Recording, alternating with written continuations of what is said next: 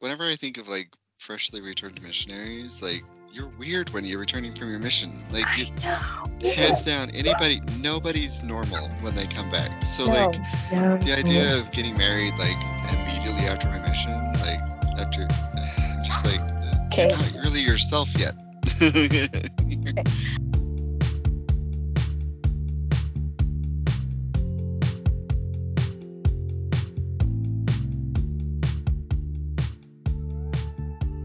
And welcome to Not So Peter Priest's podcast. This is your host Jake Taylor. Um, right at the top, you can find me on iTunes and um, well, Apple Podcast and Spotify. I'm pretty sure there's other places you can find me, but I don't know. Those are the ones I know for specifically.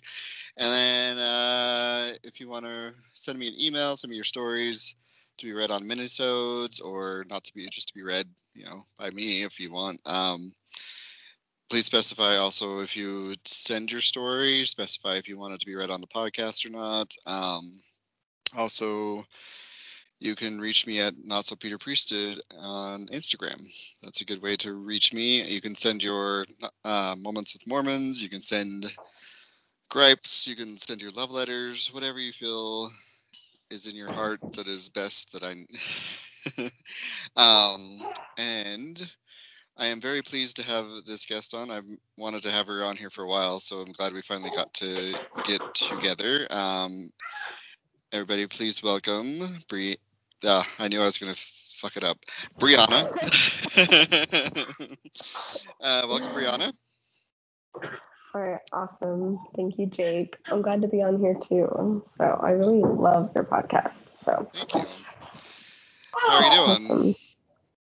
I'm pretty good. You know, just at school today and then work, and it is snowing like a bitch here, which is I really heard fun. that it was a wild snowstorms down in down in Utah. So Yeah, it's like I'm down in um, Utah County, and it's even worse up in Salt Lake County. Like my boyfriend who lives up there was telling me it's just like a blizzard. Ugh. So the audacity. I, I it's know. just it's just fucking cold up here. It's not like not doing anything. It's just snow and ice, and then just cold. Like I just, like I took my dog out for a walk this morning, and I literally froze my ass off. Like there's no ass left on me. So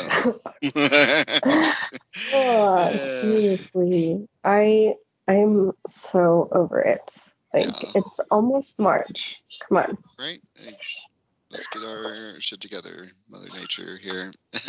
Um, Uh, I was telling uh, a friend of mine that Elsa was making a visit, making her rounds right now. So oh, fucking that bitch.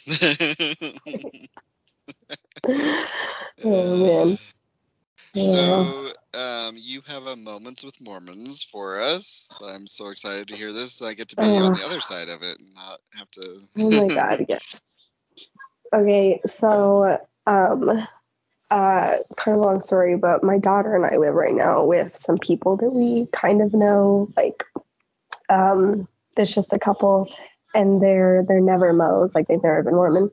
And um sometimes they like to meet with the missionaries or the Mormons, mostly um the guy. And um so they met with some Mormon neighbors last night, like an older couple, like in like their fifties and the guy was a seminary teacher which afterwards I was like that makes sense because he knew like a bunch of scriptures and stuff. Oh. and um i really tried to stay out of it. Because like they were there to see me and i didn't want to like not have the conversation. But i was just like listening to them like they were there for like over an hour. And like the guy the i don't know their names so the guy like the guy who came to visit and his wife.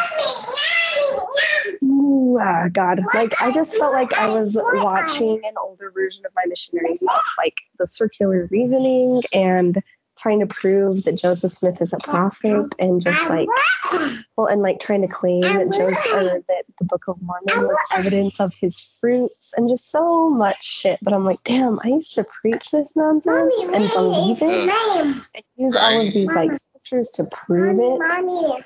and they use their own scriptures Yeah. too, of course. So Oh well, and, and and like And he also tried to prove it with scriptures from the Bible. And I was just like, oh, and there was like this one part where he tried to like preach about the sealing power of the temples and like cried a little about it. And I believe he was sincere, but I was just like, ugh, I can't even like. Well, and this one part, this is where I finally said something because, like I said, I tried not to, but it drives me fucking nuts when Mormons claim that they don't believe something or have never believed it, but they used to, or they technically do, but just don't talk about it. Like, you know, the whole like we used to believe that you'd get your own planet thing, but that's not a thing anymore. Oh, yeah, yeah. Now they did away with it. Yeah. Did he say something about that? Yeah, yeah. They were just talking about like um, the nature of God and how um, the guy that I the guy that I live with, he wanted to know like if they believe that they can become like God or become like Jesus, and so it kind of came up like that you know that they kind and the guy was trying to explain like that yes they kind of believe that and that they won't they don't believe that you can be higher than God or anything. And I'm like, yeah, except um as early as like 2018, like there's evidence of the church believing that, that you can get your own planet, and there are tons of conference talks talking about it.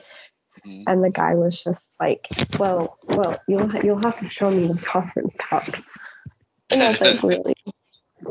You're really educated in the church doctrine, but you don't know about this? I don't know. Just it fucking drives me nuts when they do that." Yeah. Oh, anyway, Mormons, man.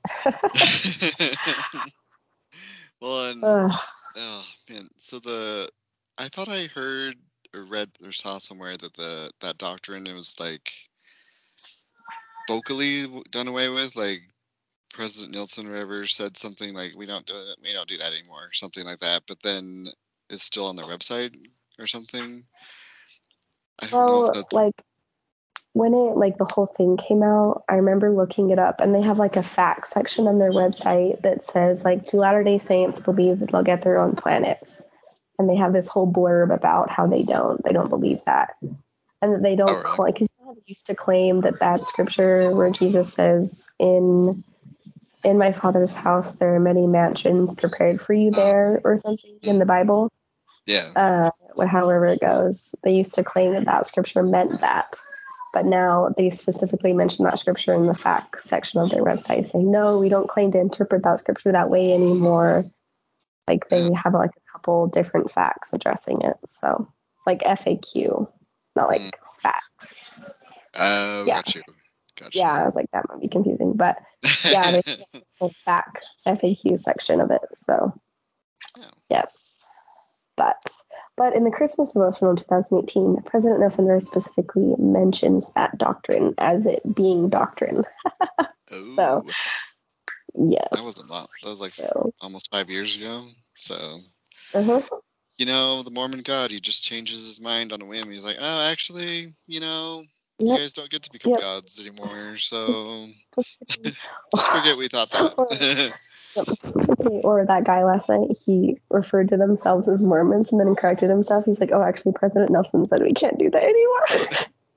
really? yes. He's like, oh, yeah, we're not supposed to do that anymore. And I almost said, I was like, yeah, wouldn't want to be a victory for Satan, would you? You're right. Let's not do that, would we? I was like, I, uh, any power, would you, bro? I specifically, so I work with a bunch of Mormons at Barnes Noble, and I think there's a couple of the. There's definitely two of the supervisors at my serving job that are Mormon, and they pride themselves in like, oh, we don't drink, but we know the drinks because we worked here so long. I'm like, cool, oh, like, thanks. Um, and the guy is like, I've uh, I've actually made drinks and I know how to do it. I'm like, I can make drinks too. You ain't that special. but yeah, um, I specifically with those. What's that? I was just saying, I used to be a CNA and had to make coffee for the residents. Not a big deal. yeah. Like even when I was Mormon. Yeah. I don't know. It's a weird flex. Yeah. And then, uh, like when he was training me, he was telling, he kept telling me like, I don't drink, I don't drink, I don't drink. but I know the drinks on the menu. I know the drinks in the bar and blah blah blah. I'm like, cool. That's good for you. And then uh, the, but I specifically will call them Mormons, like to their faces, just because, just to get a reaction, just to see what they, if they do something like that, to be like, oh well, we don't call ourselves Mormons anymore. I'm like, okay, Mm, well, well, that's how bad. I know you. So. I do that too. I never call them LDS or Latter Day Saints. Like No. I call them Mormon. And whenever they say something, I'll be like, well, or sometimes I'll get like, well, aren't even a member of the church anymore. You don't get to decide what to call us. I'm like, actually, yes, I can. And I was a member for 25 years, so I can call you whatever I want. yeah. Yeah. Sorry, Susan. like you lost your rights to like have any opinion about them or something is that that's not- Yeah. I don't know. I feel like that's always the thing. Some people get on my they're like, well, you know, you don't even remember anymore, so you need to call us LDS or Latter Day Saints. I'm like, mm, no, I don't actually. ugh, dumb oh man you live in utah county right in the the middle of it oh my god. Yes. I oh my god. It's I mean, I don't live in Provo anymore, so it's kind of a step up. oh that's good Like it's still pretty Mormon, obviously, but I'm not like surrounded by BYU and all that nonsense.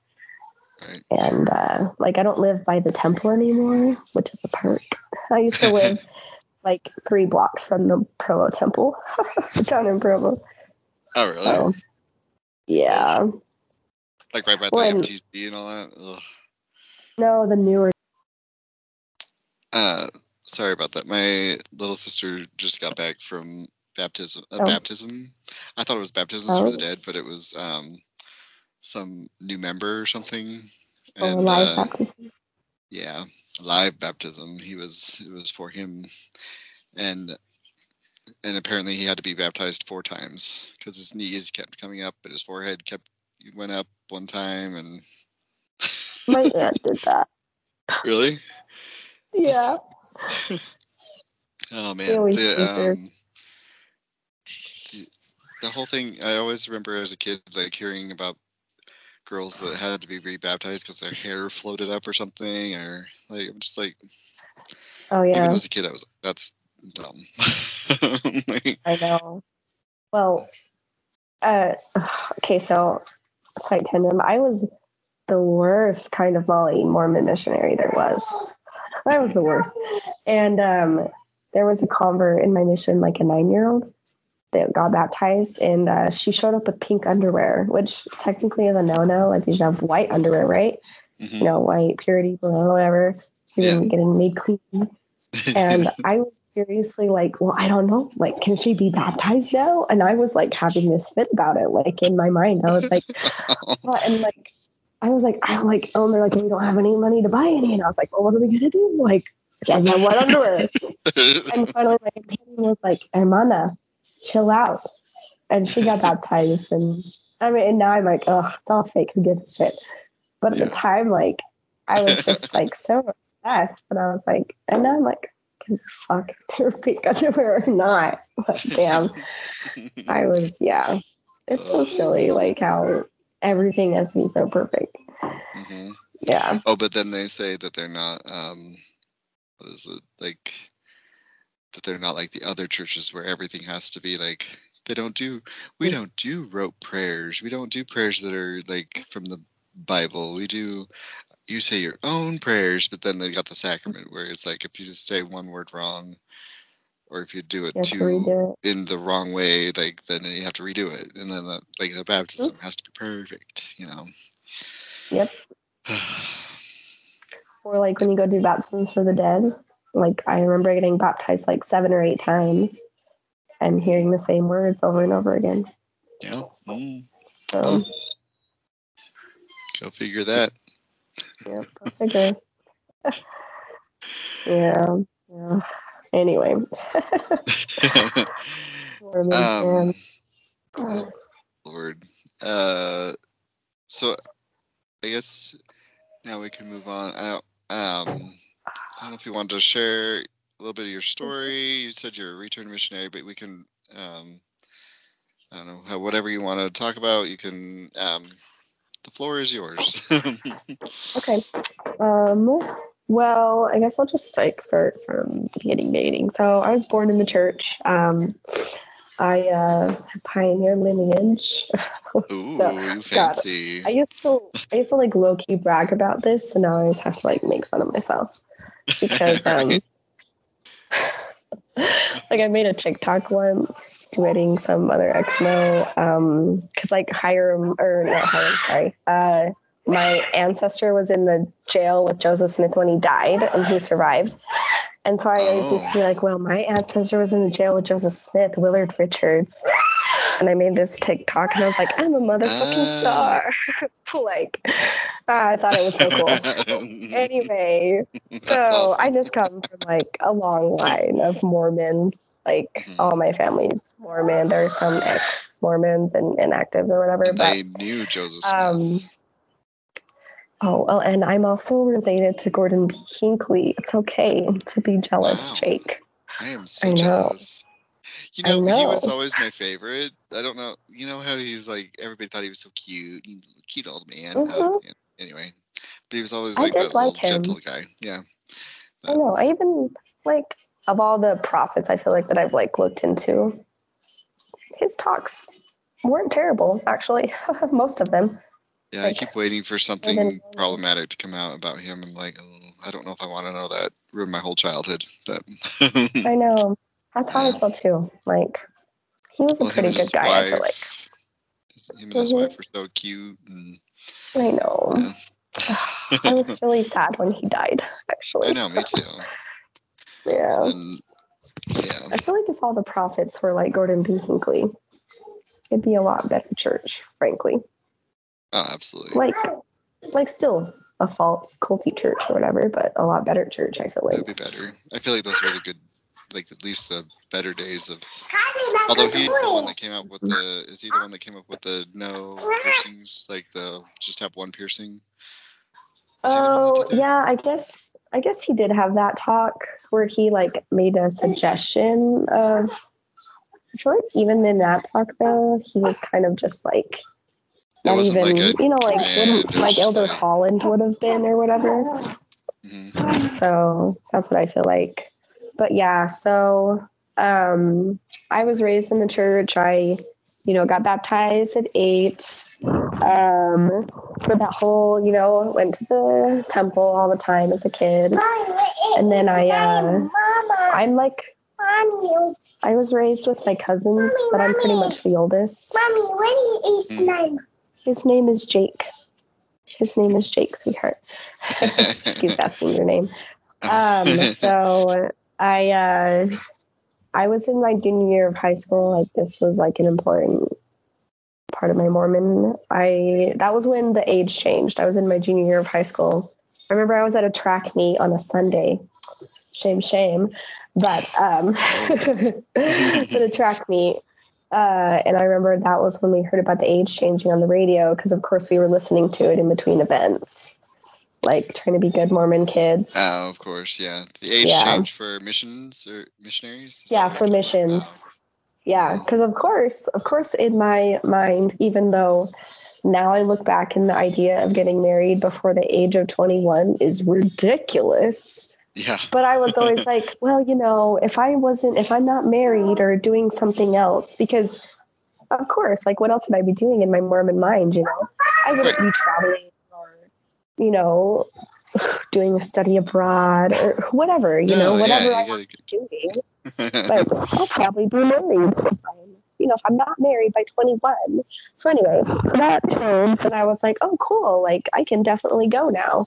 So, and like my parents, I remember felt so proud of me and I felt like I really had to go, like especially then and everyone was like, well, and I like kind of thrived, you know, off the attention. I was like, oh, like everyone is so happy with me, you know, and um, just so, so I, yeah, for the listeners um, that don't know, the age change for so to be the men on young men went on their missions at 19 to 21. Well, that's what you could start at 19, the youngest age, and then um, I so I you'll have to the cutoff. 24 is the cutoff. Before then, at For- least. Oh, no. Well, on my mission, there was like definitely like older. Like there was a guy that was almost in his late 20s when he went. But Oh, that was 20 years ago. So, you know, whatever. Um, and then uh, for women, it was it used to be 21. And then now it's 19, 18, 19 for women. 19. It's 18 for the boys and And- 19 for the girls. Okay. So it's gone to a different. Do they ever explain? I always wondered what the reasoning behind that was. Like they want Oh, boys to um, just go directly so they don't get lost in college or whatever kind of thing or something. Is that what it is? Well, I remember like hearing them talk about it. I went home and like read the talk over and over again because I was like super excited or whatever.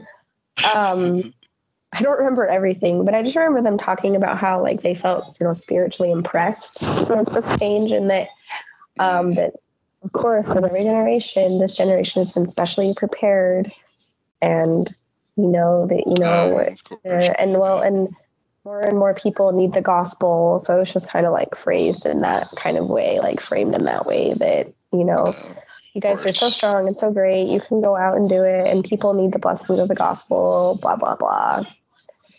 So mm. okay. that was why pretty much i think.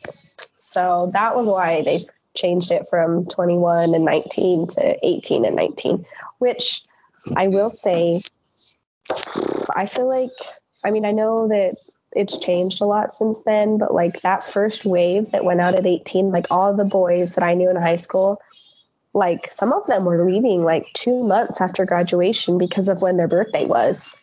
And that's really young and they were not prepared mentally i feel like. Like so many of them came home with anxiety or depression or just like not feeling prepared. Oh, for sure. and i feel like like the church kind of botched that. Like they i don't know like there was such a push to get out. Like i remember my stake president was like just because like i knew his wife or whatever. She was my young women's leader.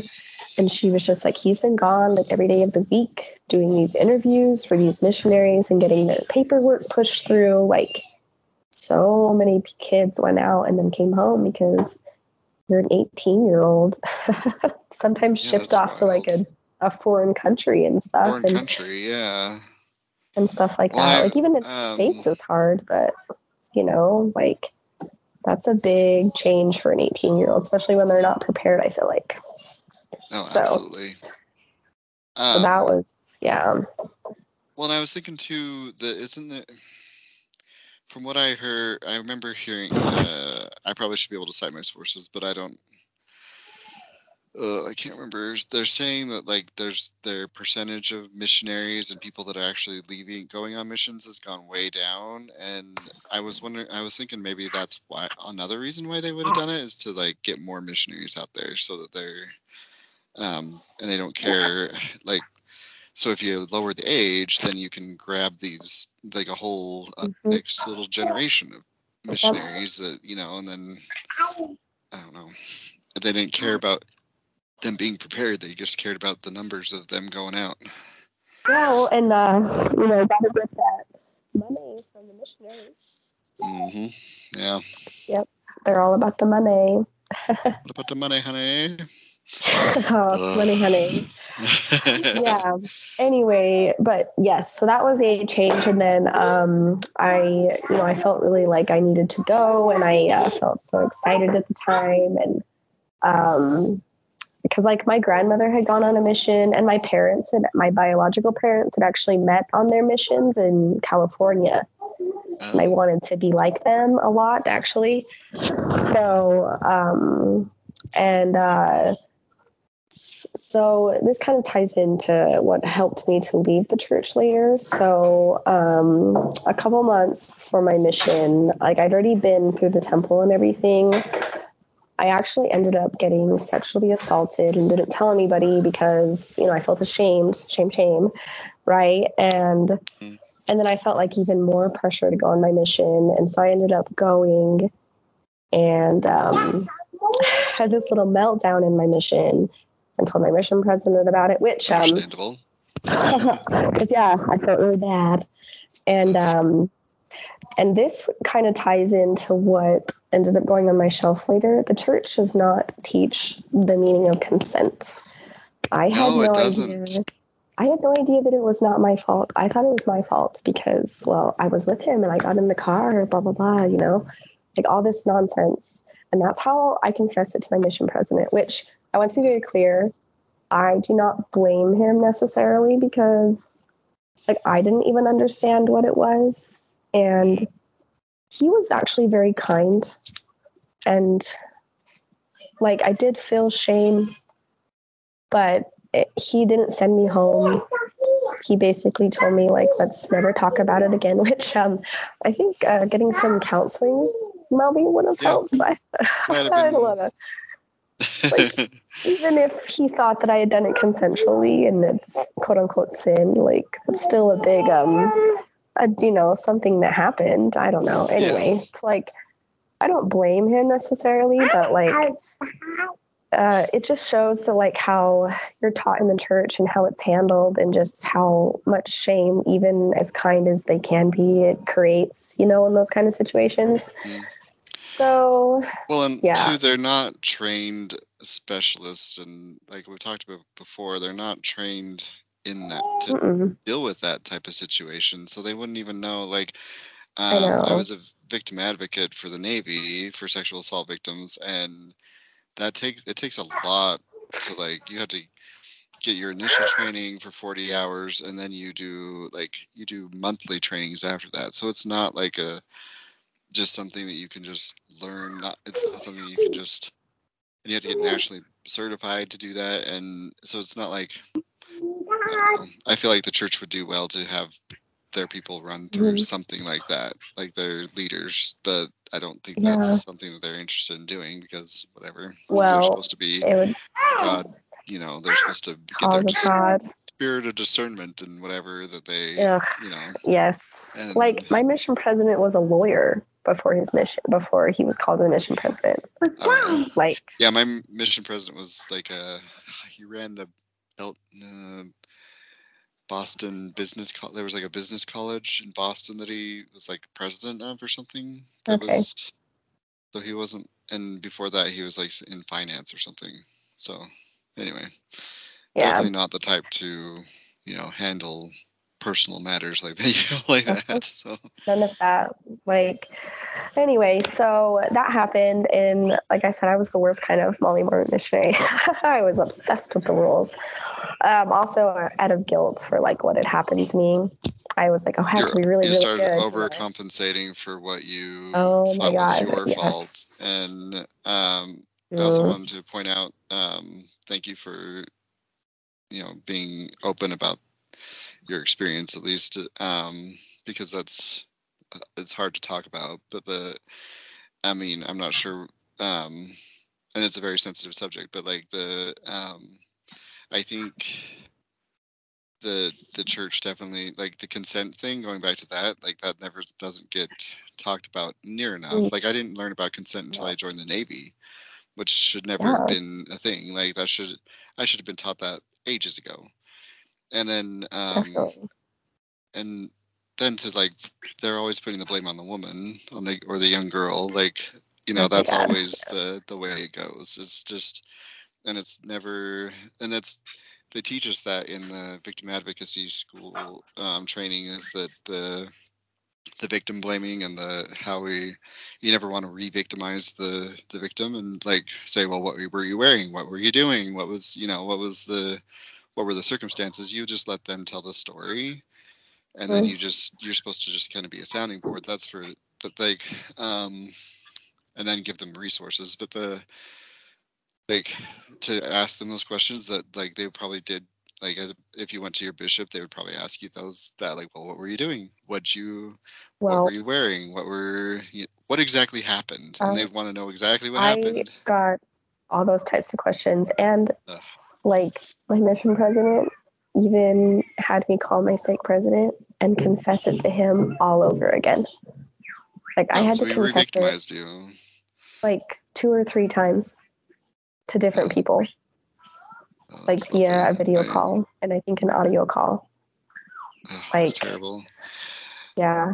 See, and they also tell us not to make the victim tell the stories, like tell the, have them tell it as little as possible, so that they're not having to relive it over and over. So, Yeah. and there Like, you are, they're making you confess it over and over. That's just not. that's disgusting. Ugh. Sorry like that yeah, I look back and I go, that is just not the way to handle it. And Yeah. yeah. Ugh, it just it's But such a problem. for thank you for your vulnerability on that. So, of course, like I I don't know, I feel like these things need to be talked about and like as hard as it is and like obviously not my favorite subject, but like the church likes to hide these things and I think it definitely needs to be talked about. So yeah, they like to pretend that it doesn't Yeah. happen, but it does definitely happens, Yeah. and definitely Uh, does. unfortunately, way more than it should. And um, anyway, but the as you were, so you started overcompensating for like your Oh, guilt and your yeah, shame, just and like- you were very I by the book. the and, so where did you go on your mission? Was it it was a third world? I, from what I remember, Uh, it? Yeah, I went. Um, like I'm. I'm not going to give a uh, specific country, and I don't want to like mention Oh, my okay. mission president's name. But um, Oh. I went in the Caribbean. I went to an island in the Caribbean, Oh, okay, all right. off the coast of Florida. Okay. Um, I just wanted to get a visual of like what kind of area you were yeah. in, but yeah, okay.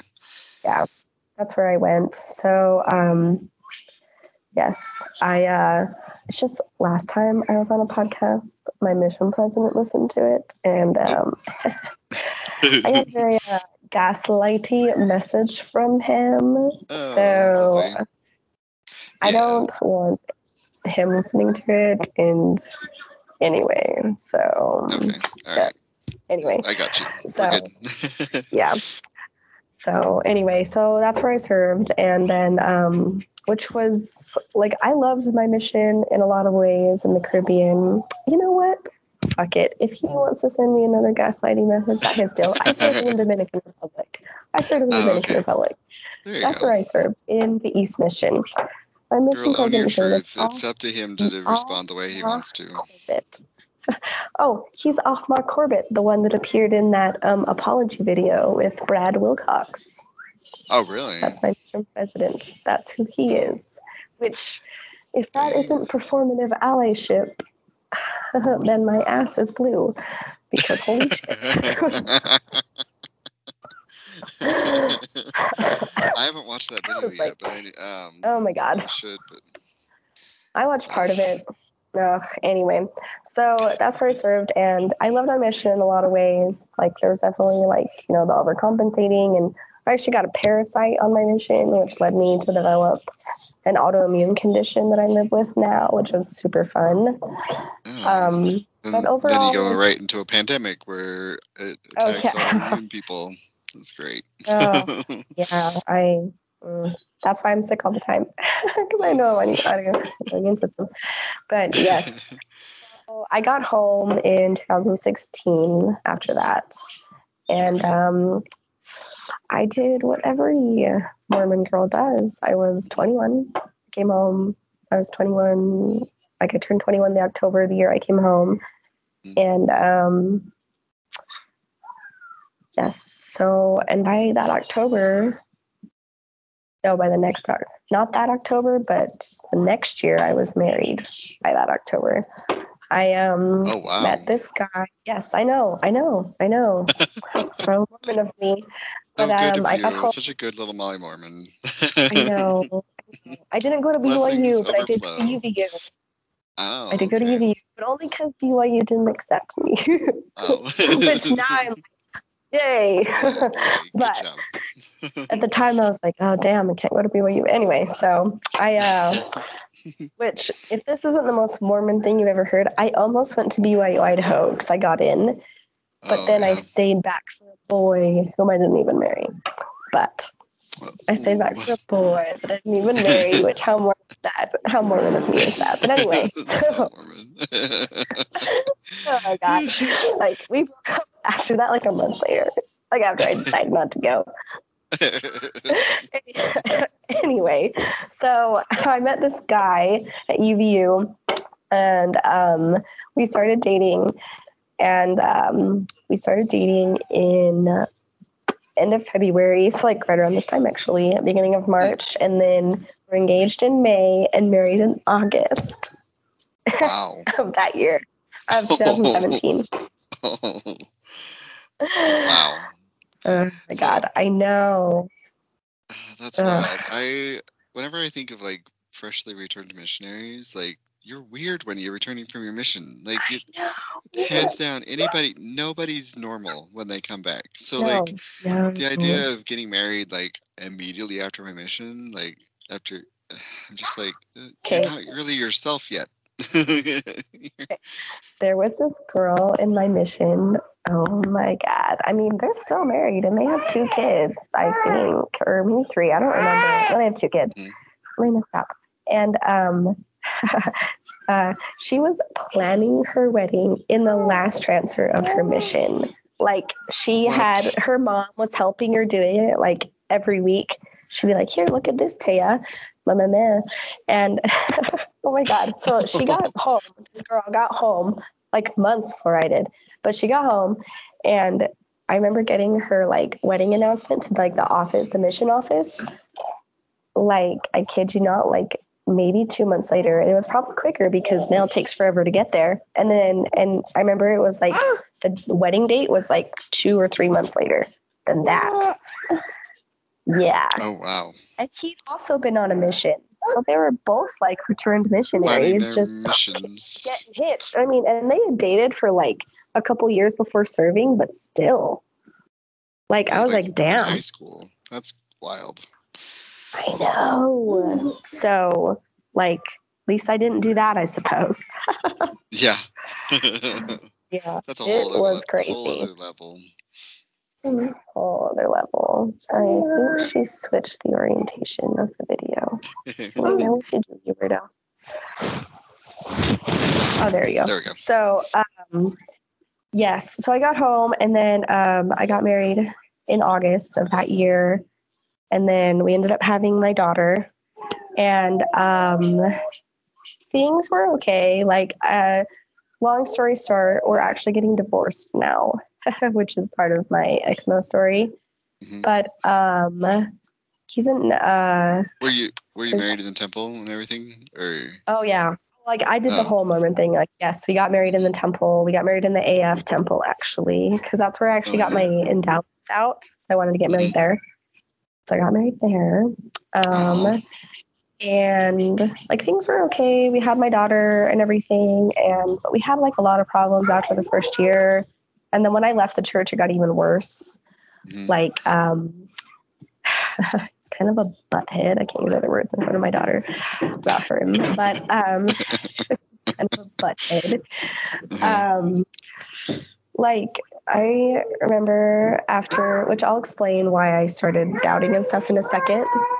So um like he I wanted to start like, you know, trying coffee and trying alcohol. I know like I would want I wanted to like start wearing other clothes because this was like after I'd really left. I wanted to like start wearing other clothes and wearing al- or no wearing alcohol, trying alcohol and trying coffee and all this other stuff. And he would like tell me that I was evil for wanting to try those things and being like, you shouldn't do that and like that's wrong. And we were just very divided. Like he's still very Mormon. and I'm still like obviously very not. Like I've taken my name off the records of the church and everything months ago.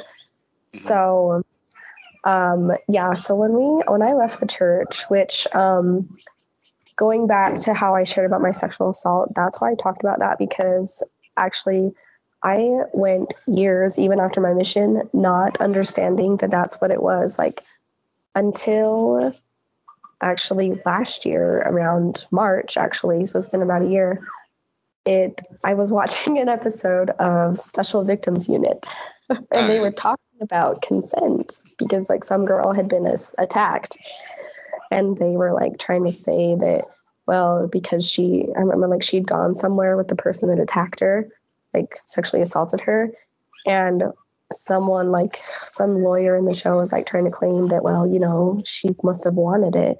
And they were like no this you know this is what consent is. And i was like watching it and i was like oh my god. Like it was like a light bulb went off in my brain. I was like Wow.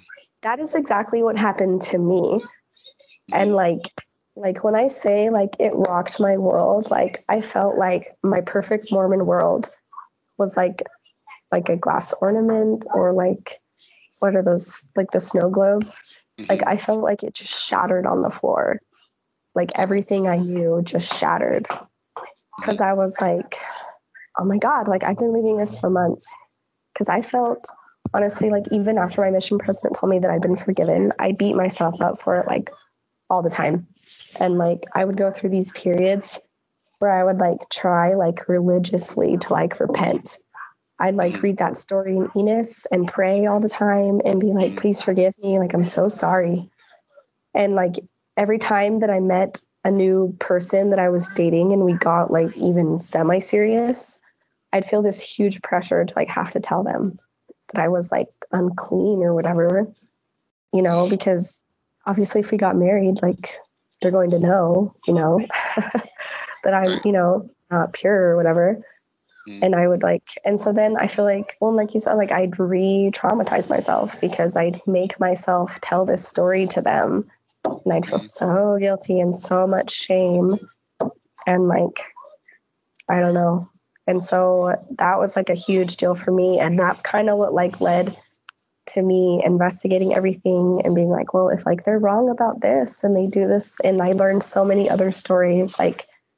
um, from other people like someone i knew that which she's gone back to church but she like had a lot of the same struggles that i did and i do not sorry this is a weird tangent but i do not understand how people who learn the truth about the church can go back like she's gone back and is like a fully active believing member again and i do not get it Yeah, I don't understand that either. I have a friend that's done that too. Like she, um, she and I left the church at the same time. We both went.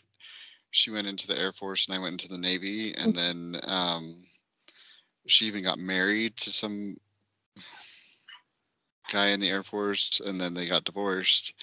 And then after her divorce, I guess she kind of was like feeling lost or whatever, and so she went back to church. And I'm Mhm. like, but to be fair, like she, I don't think she ever actually looked into like the church history and stuff Yeah. during that time. So I think she just, she was just doing, like she just left for other reasons. Like she Whatever. wanted to uh, get away from it, you know. And then she found structure, whatever, back at. But I still don't understand like why she would go back after being away from it. Yeah, I don't, I just don't understand. I don't get it. Anyway, so like that kind of led to me like investigating and finding out about all of the racism and why I always had a problem with like the treatment of the LGBTQ community within the church, but that went on my shelf, obviously. That part. So my aunt is just part of the LGBT community and she just um like it just always bugged me because she always felt like so unaccepted and I just that felt so wrong to me.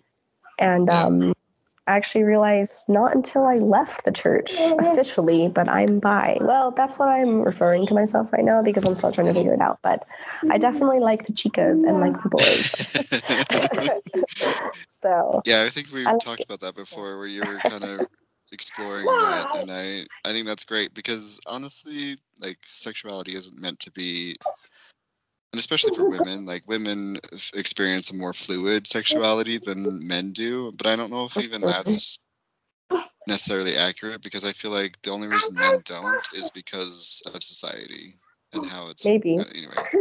But um, Yeah. it's a spectrum. So if you're like, if you're, uh, I was bisexual for a while, but now I'm fully gay. But like, it just, I, Yeah. I mean, it's whatever.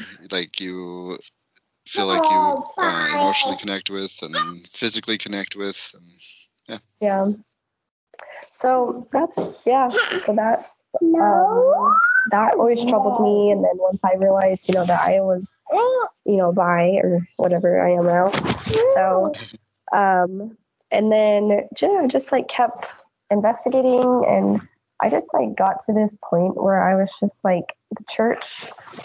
Like I don't even read all of the CES letter before leaving or everything. Like I keep finding out new things, and it just con- like reinforces the fact that I'm glad I left.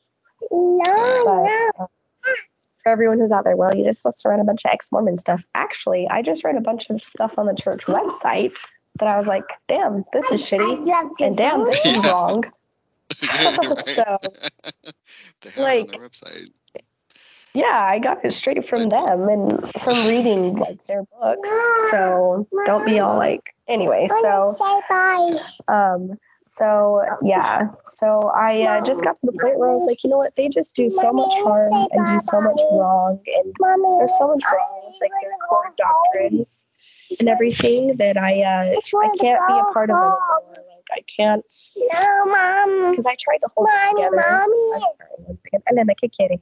¿Qué quiere, mi amor? Mommy, I want to press the bread button. No, no vamos a empujar el botón rojo. Vete a comer y jugar. Gracias. Go play. Anyway, so I love that you speak to her in um, yeah, I do I'll it when that I want to know I'm serious. Oh yeah. so we're racing. Well, my ex-husband. I'm trying to raise him bilingual. No, I know I know you're upset right now and that's okay, but mommy's talking.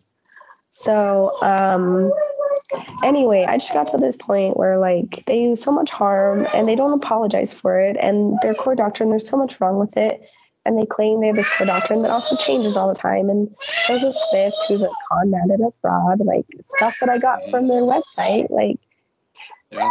I don't know and like so I just got to the part where like to the point where I couldn't be a part of it anymore. Well, and I was trying to hold it together for my marriage at the time because I wanted to work for my daughter and everything, but like I felt like I was being torn apart, like between who I wanted to be and between who he wanted to be and who the church wanted me to be. Like I had a therapist at the time, and I- I was like, I like I felt the pain in my chest, like when I would be torn between it, like I like honestly i felt like if i had kept going and kept trying to be a member of the church i just would have gotten even more depressed and just i just felt like i had to be who i was or i don't know what i would have done honestly. Like it just was tearing me apart. I felt like i was suffocating.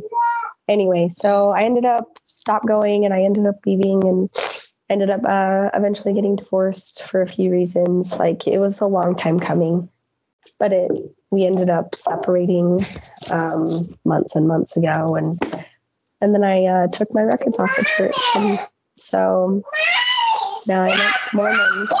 I have a boyfriend and live in sin with.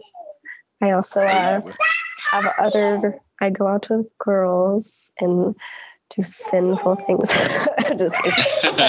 Good for you.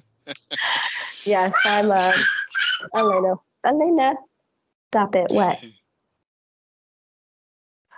I'm just talking to my friend. I'll be done soon, okay? no you can push the red button on your iPad. So she's obsessed with like whenever I'm done with a phone call with pushing the red button for me. so she's like, Oh. you want to push the red button.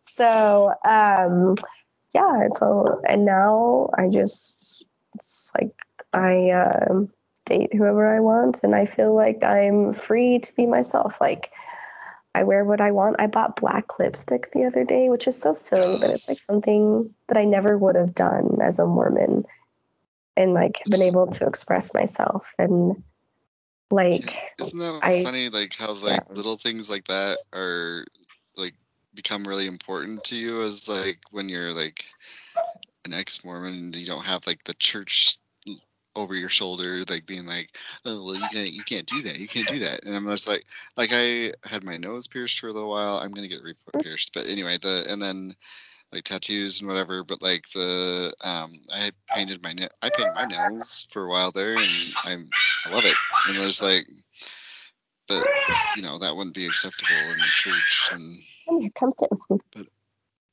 but like Yeah. you're saying um like it comes down to being like your most authentic self and i can relate to that as and i'm sure a lot of listeners will be able to relate to what you said about like being torn apart being like feeling like you're living kind of double life and being suffocated and not being able to be true to yourself and i that's one thing that always kind of comes back to me for with the church is that with like leaving the church is that it's like it comes down to being like authentic and like being true to yourself and Mhm. Um, seeing your own worth and what it's because there's a lot of um, I think for me it came down to like either staying in the church and you know living a lie or and just like but like having a comfortable life but like being miserable you know like comfortable in my misery but then or being truly happy and being authentic and true to myself and to the world really so Yeah, like definitely. Like you have to be you eventually, and if that means you have to be you without the church, then sometimes that's a choice you have to make. yeah Like, which can be hard and scary, obviously. You know, like it was a really hard decision to make for me, like especially since I felt like I needed to have my temple marriage and keep it together for my daughter. Well, and like I was terrified of disappointing my family and my parents mm-hmm. and everything and what they would think of me. And well and you know like when I left Mormonism okay don't eat it then. When I left Mormonism like you know like I left and I lost pretty much all my friends obviously. Thank you Lena I lost all my friends and I like my family loves me obviously but I mean I'm sure you experienced this like it's it's not quite the same. Yeah. and like There's like I'm a- so different from them Mhm. so. It's love but it's like filtered kind of like differently. It's like um, they have to yeah. treat you differently than they did before because like oh well you're now a heathen like you're their heathen child. I don't know. It's weird. Kind of uh, like they're pretty accepting when but i'm also like getting divorced so it's like a double whammy like uh, i'm participating in the mormon sin of getting divorced. No matter how much they support it like yeah. it was not it was not a good relationship. You can have some have some of my water. Well they um i mean i don't know much about but like i feel like they'd rather you stay married. Like i have like an aunt, aunt that got divorced and she was in a temple marriage and she um like she got so much backlash from my family because of that like even though it was an abusive and like loveless marriage but and she did it for the good of herself and for her children like she's and she's still in the church and everything but like it's just she's her my other aunts and my um like my grandparents gave her so much shit for it like yeah i it just i don't know. Like i don't receive a lot of flack for mine. Like they support it especially for like me and my daughter. But it's like everyone has an opinion on it, and mhm, well, and like sometimes my mom will say things like, "Well, you know, I could see that like you were doing what I did because she used to have this like awful first husband that she got divorced to eventually." She's like, but I didn't say anything, so I didn't feel like you would listen to me. And I'm like, kind of made me mad. I was like, you felt like this, but let me marry this man. I mean, not like let me because I still was a person with my own decisions and like my own conscience, obviously. Like, I'm not saying like it was her fault, obviously, for me marrying him, but I'm like, you felt like this and didn't say anything and let me marry this man without saying anything after five months of knowing him. Ugh. yeah I don't know. It just bugs me. I'm like, I don't know. Yeah. Like, yeah and no, and like, and it's good, and I'm a lot happier, and I'm glad that we're getting divorced. But I just, I'm like, this is another problem with the church that they teach you that this is okay, that it's okay to marry someone that you just met. yeah That people There- laugh in sacrament meeting when they're like, oh, we got engaged after two dates. or like some stupid nonsense. hmm I'm like, after two dates, you could have two dates two days in a row and be engaged Yeah. after two days. Like that's fucking insane. Oh man, I can remember. Uh, um, I feel like it might have been my mission president to, that he said to treat. Oh god, I forgot about this. But he said to treat um,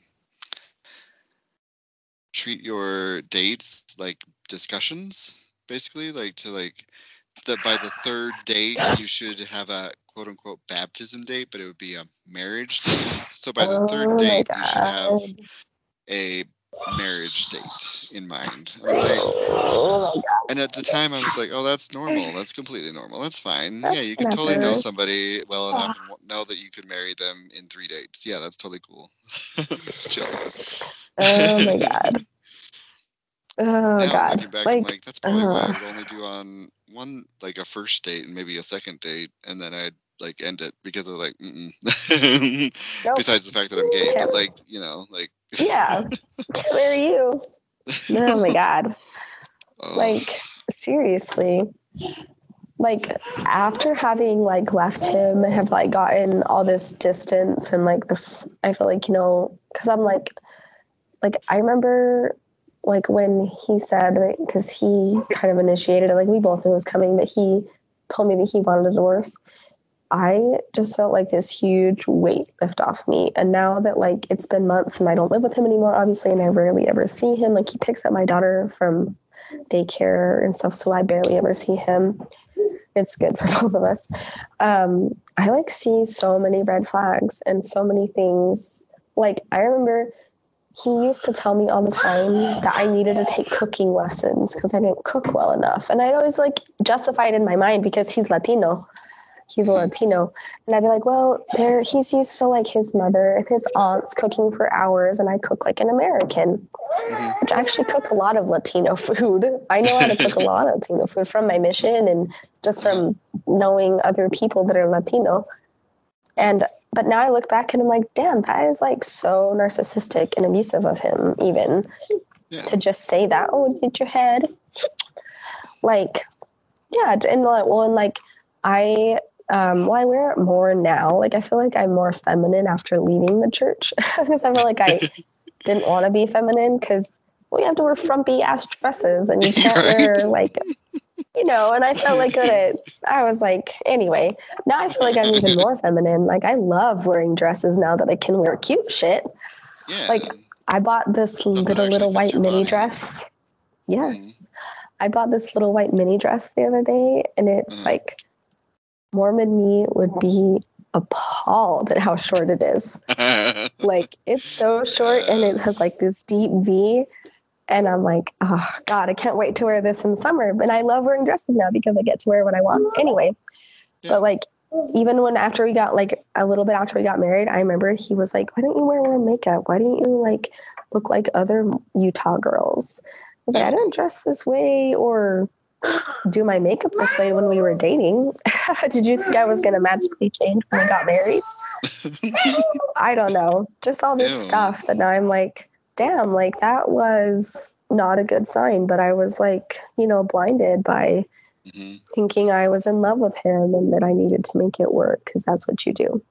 Yeah, So because the church makes you think that that's the best way. Like you got to get married real fast, and you got to when you know and you know, and you get married in the temple, and then you have to stick it through it. No matter what happens, you Yep. to stick through it, even Yep. if it's a horrible marriage. And there's Yeah. yeah, yeah.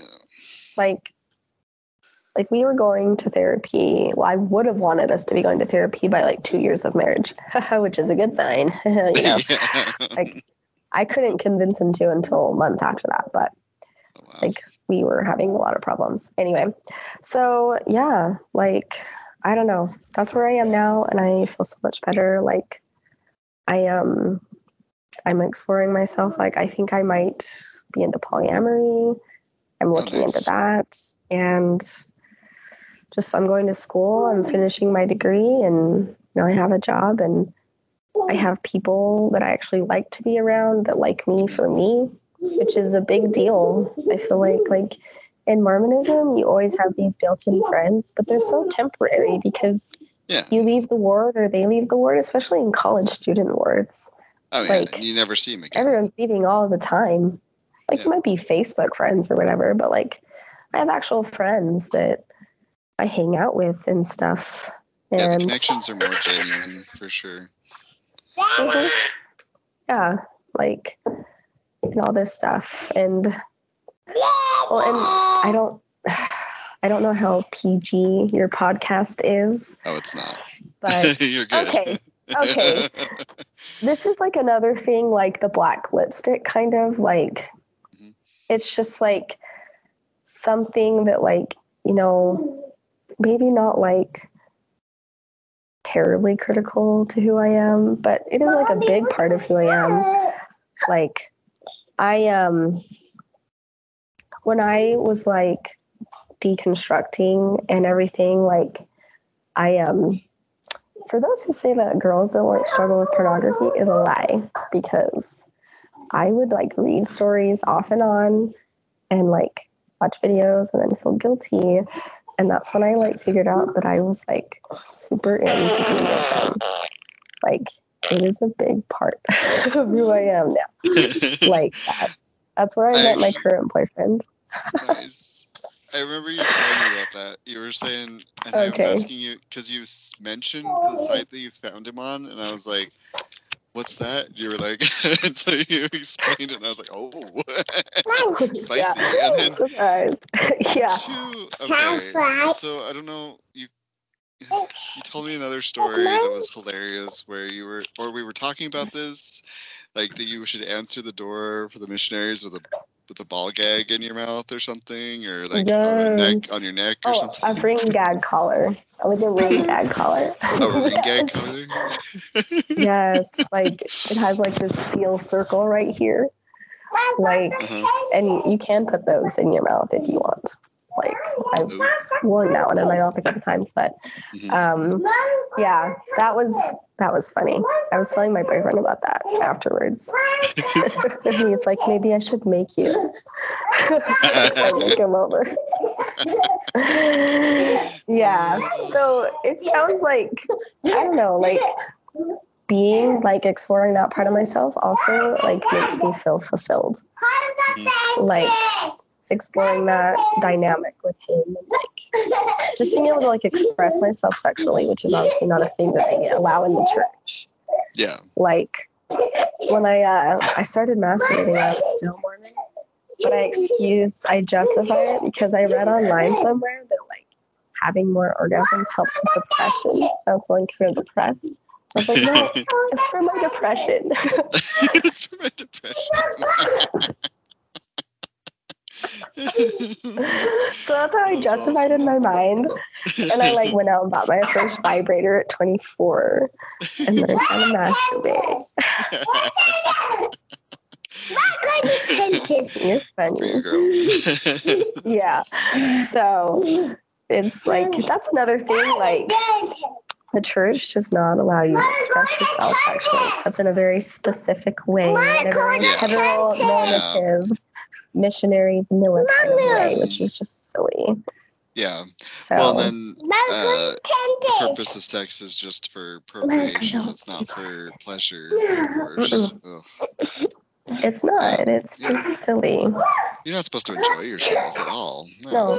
Well, and like Silly. I I knew from like a very youngish age, like that I, because I'd I'd go through like these cycles where I'd like read those dirty romance books and like read stories on Literotica, which is like a dirty fanfic website, and um, stuff. And like I figured out really early on that I was into that kind of stuff.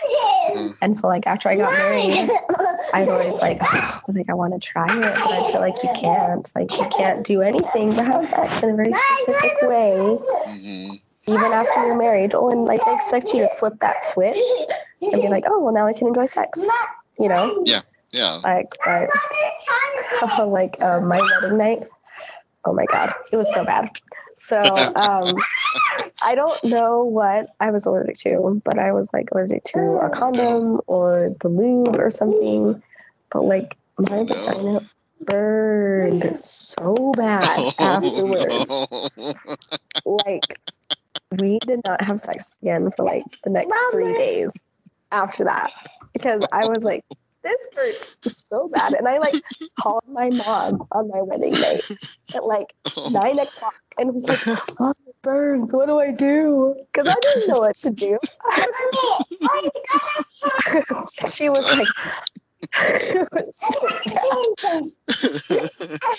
and she was like, just, she's like, go wash it.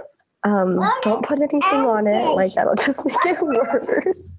She's like, you're just gonna have to wait for the burning to go away. She's like, you put some ice on oh, just put some ice on, it'll be fine. Oh God. I got it. But oh my god, it was bad. It was awkward. It was bad. It was not the, the night that they teach you. It'll be. So okay, so speaking of that, so my the aunt that uh, got divorced, I can remember she was she was like 36 when she got married, so older, definitely like old maid status for the Mormons. You know, Oh, like she, ever, so nobody old. thought she would ever get married, and like 36 is not Even old 25 is old for Mormons. Yeah, and uh, I can remember there was um, they'd had like her bachelorette party or whatever, but then like this was like right before mar- wedding, and she, uh, my grandma, no, I was I was there with my grandma, and then they had given there was this present on the table, and um, my aunt opened it, and it was a like some sex thing. I don't even know what it was, but I just and my grandma was like, Oh "Oh, it's one of those gifts," and then she like walked away, and then my my aunt like quickly put it away, whatever, and then um, yeah, I, but like it's true because like the they demonize sex for so long and then they and then you get to the, your wedding night and suddenly you're supposed to be just like oh i can do whatever and i can remember my one of my best friends i've known him since my freshman year of college so like 20 years ago. And um i uh what was it? He when he was getting married he got married in the temple and um he said that like they had just like his wife was getting out of her temple dress and they like his his family sent him up to like go help her change and he was like oh i'm not supposed to do that. But he's like oh wait i can. And so like he went up and like helped her get undressed and he that's, that's the first time he saw her like naked. Oh, yeah. i'm like oh. He's So like oh he's like it felt really weird. But like it's just like yeah you're supposed to just flip the switch and suddenly be able it's to just like oh sex bad. Okay got it. Well, and now it's good. Well, and like they also like do it in like such a shame inducing way. Like I remember growing up in the Mormons and like and I remember even in my health class in school, I'm pretty sure the lady, the teacher was Mormon because like we had similar lessons in the Women's, but I remember this health class because it was a health class and she passed around well, she was talking about like abstinence based education and STDs. So I kind of see her reasoning. Like it stuck out to me later because she passed around a candy around the room, like a gummy bear or Oh, something. that thing. And then I was like the last one to hold it. And she was like, Brianna, would you want to eat this? And even at like 13 or whatever years old, I felt like, like this is like wrong. Like, I, like, because she was like, this is like someone who's like had sex with a bunch of people. And I was like, well, well, no, right? And she was No. like, no, that's right. Like, that's gross. And I was like, and now I oh. look back and I'm like, that's so, ugh, It's you would so like teach them problematic. that way, yeah. especially in like school. I'm like, I don't know. Yeah, in school, I remember getting that lesson in seminary. I can distinctly remember they passed around a piece of gum, like, Mhm. and they had us like, but it was like, it was it wasn't even like the lesson. It was some, um, it was like the thought before, like the little, you know, like they do like a little thought devotional Uh-huh. t- type thing before the actual seminary teacher gets up and gives a lesson or whatever like this girl had us like pass around this piece of gum and she was like this is what chat she's like i learned this in church this week and this is what chastity and blah blah blah and i was just like I can still remember that. That's yeah, it's very vivid in my mind of that happening, and I was just like, uh, yeah, it just feels wrong anyway. But- it's just disgusting. Like that they or like there's you know like you said there's a Shurogam one or there's like I've heard from different people like where they rip up the paper and like you're this ripped up piece of paper and like they crumble it up and stomp on it. Or there's like where like um they do a rose one where they like pick the petals off and they're like every time you have sex with someone like you're losing like the beauty of this rose which is disgusting. So like ugh, it's just so cringy and it's always and- centered around like woman. Like it's Mhm. like it's not. There was this uh, TikTok that I saw where like, what if they taught men the way they te- teach uh, w- women like about sex? And it, she uses a pencil, and she's like, um, every time it gets, Yes. um, every time there's they have sex, there's I think a, I've seen that um, one. It gets sharp like sharpened more but like it's shorter and shorter and you're like you don't want to Mhm. use this pencil do you because it's really short and just it's been used it's dirty and like all this stuff like, I think- I think the same creator. I think I know who you're talking about. It's a girl, right? uh-huh, yeah I think it's a girl. Yeah. So um, yeah but- she does this other one where like she's like calls over like a boy and she's like those sweatpants are a little revealing and oh, like makes like the boy and the, like it's not a real boy but she's like talking to him. She like makes him put on a huge sweatshirt and like tie a hoodie around the front and tie a hoodie around the back. I was like, and that seems so I ridiculous. find that one but- I I'll send it to you. I saved it the other day. Um, Yeah. but I was like, I remember young women's like if my swimsuit was too revealing one revealing one time when I went boating with the young men, and they made me put a shirt on. Well, and Mhm. I like I'm wearing a sweatshirt, but my boobs like are like this big. I have no Yeah. boobs.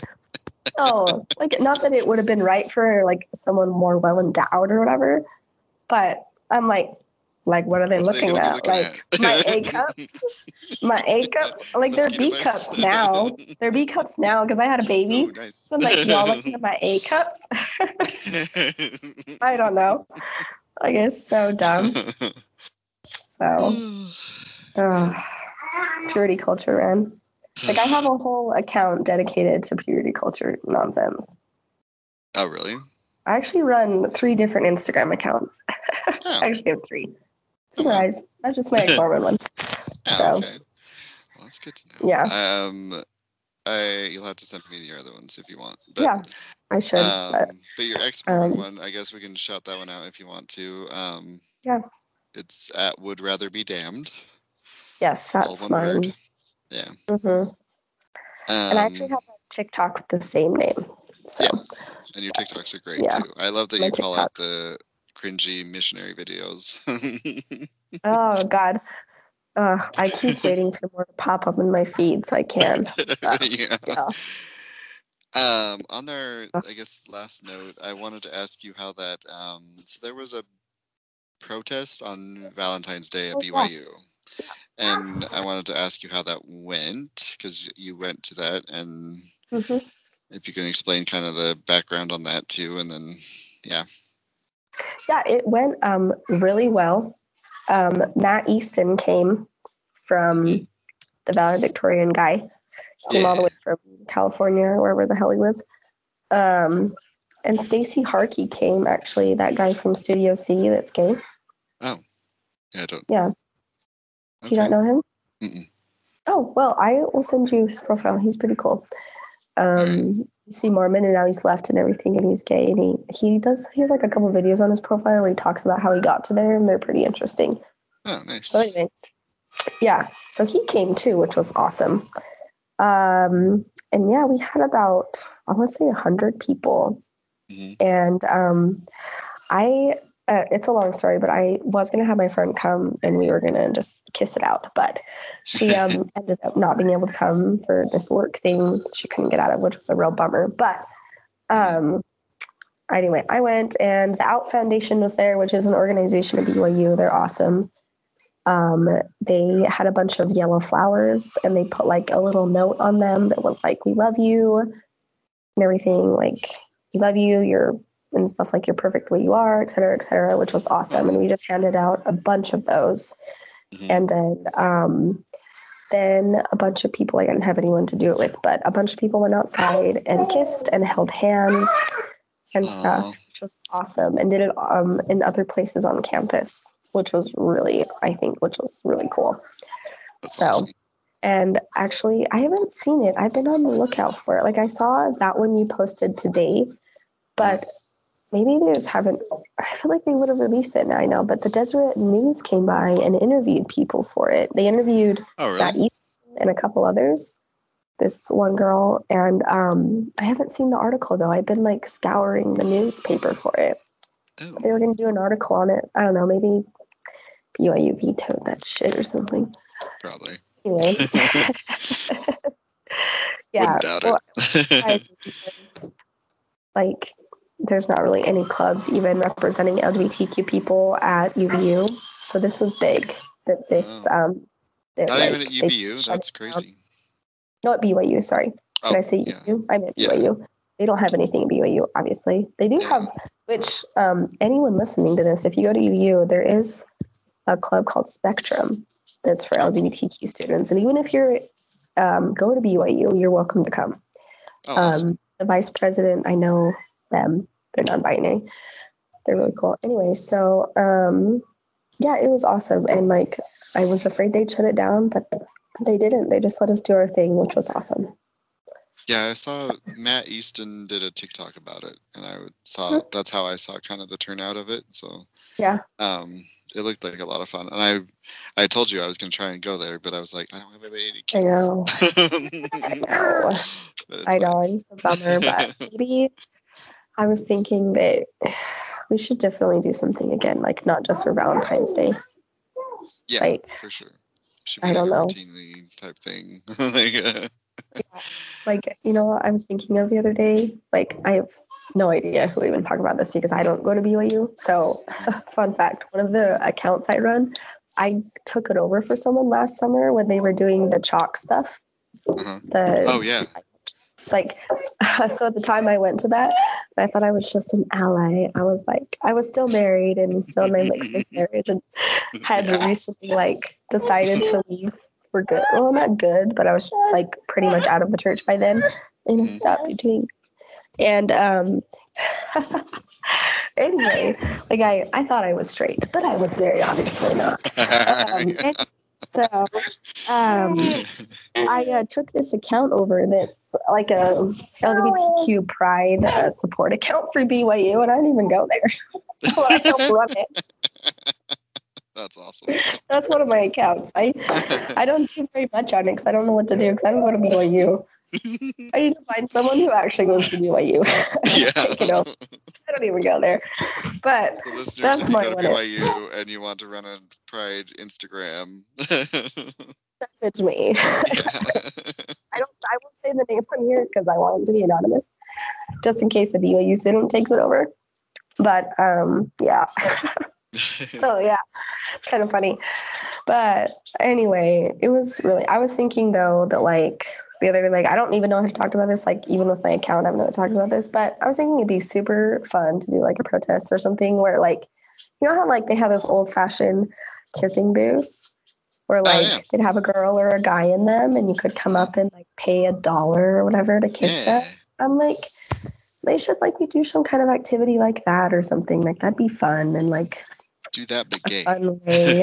And, yeah. like, yeah, like the gay or like, you know, or like even have one for like if you're bisexual, come here. If you're gay, come here. Like or whatever, you know, I don't know. Like and it'd be and we could like use and charge like a dollar or whatever and like use the money to raise it for something LGBTQ related. I don't know. yeah. I think that'd be a cool thing to do. Be Anyway. really cool. Yeah. I just think that I don't know, like I read that article you shared with me today and like I don't know, it just I was like they deserve to have all this representation at BYU where they pay to go and a lot of them are members that are just trying to make it work and hmm they deserve to feel like we deserve. Like I'm not a BYU student, but LGBT people, Q, like as a whole, we deserve to feel loved and accepted who for who we are. exactly. He does a really shitty job of that. Ugh. Like it's disgusting, honestly. Well, like I read a couple weeks ago, or I don't a while ago, that trans students are no longer allowed in their speech therapy clinic. Oh, really? Yes, I read an BYU? article. Yeah, I Oh, read like an official update about it. Seeing trans students are getting trans people in general are getting just attacked left and right, and I don't. It's disgusting. Like laws are being passed against them. There's like all sorts of just there's so much hate for them, and uh, And they know. just they, It's like like the rest of us, they just want to exist and be themselves. Yeah. well in the whole sports thing. Um, not to get too political, Oh. but like the sports, they're the way they act like is like that there's like a bajillion trans people trying to get into these sports, you know, when it's like one in whatever, you know, it's like a very small amount of people. Like you'll get like onesie twosies here, you know, and maybe if like it was more accepted, there would be more, but still not going to be like overrun by trans people. Like it's I not gonna like they act like it's like oh they're just trying to take over sports. No, they're not going to do that. Like they're like, oh, it's a slippery slope because you're going to have men that are just going to be like, well, I identify as woman. And it's like, there's going to be a vetting process. Like, there's got to be like some sort know. of, like, come on. Well, and like yeah, like there's not enough of them. And let's say that they do get to be enough, like you could even just create like a new, A new what's league. it called? A new league for them. Yeah. But like there's not enough. but where are and, they like- supposed to? They should be allowed to compete if they want to, you know? Like, Well, and like they're always like, well, like they're still biologically stronger or whatever. I'm like, if they've transitioned, like let's say they're a man transitioned to a woman, they take estrogen now. They've they've probably had like gender. I don't know if this is the PC term, gender reassignment surgery. yeah, I I, think that's still acceptable. yeah. Okay. So yeah, so like if they had gender reassignment surgery, like they're a woman now, and it's Yeah. not like they're, I don't know, it's not like they're swole like a man would be anymore, you know? And yeah, and like the, um, I know estrogen is like the a weaker hormone, so it doesn't like, um, and I got this information from a trans person. That's why I Okay. like so I um and that's exactly how they said it so i just that's but the um because of that like uh, male to female won't pass as readily so you can tell them a little bit more not all the way all the time but like um like it's easier to tell it's harder to tell when a, a female to male transitions because uh, testosterone is just stronger and it just takes it like takes over. And so like estrogen it just takes longer for it to like actually start making like results. But like i also read about a um an athlete that was like a runner that was a transgender uh, male to f- female and they were mad that um she had won all these cross country races or something like that and it was um and they didn't no track one of the two anyway runner and she but they didn't even know she was transgender until after she had won all these races and then they came Yeah. back and like her the people she was competing with were like suing because they were like oh well she shouldn't have even been in there and it's like no you didn't even know like if it, if you had lost then to a you know cisgender you wouldn't be making a big deal about this. So calm down. Anyway. Chill out. Like, like they already transitioned. Like, it's not, yeah. Anyway well thank you so much for being on the show and it's been awesome talking to you. Thank you for sharing your story and for being Yeah. open and vulnerable. I'm sure it's going to help a lot of people. So and we'll definitely have to do this again so Yeah. Sure. If you ever like need some help like women for I'm sure there will be another Brad Wilcox type talk. oh for sure yeah and we can rage and scream into the void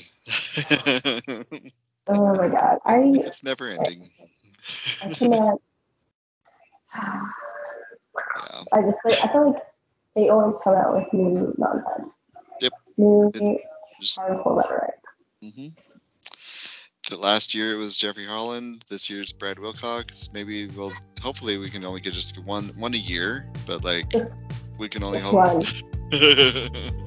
I like my my rage cannot handle another one. So right. I only have the capacity to be mad at one woman leader at a time. right. anyway, thank you though. Yeah.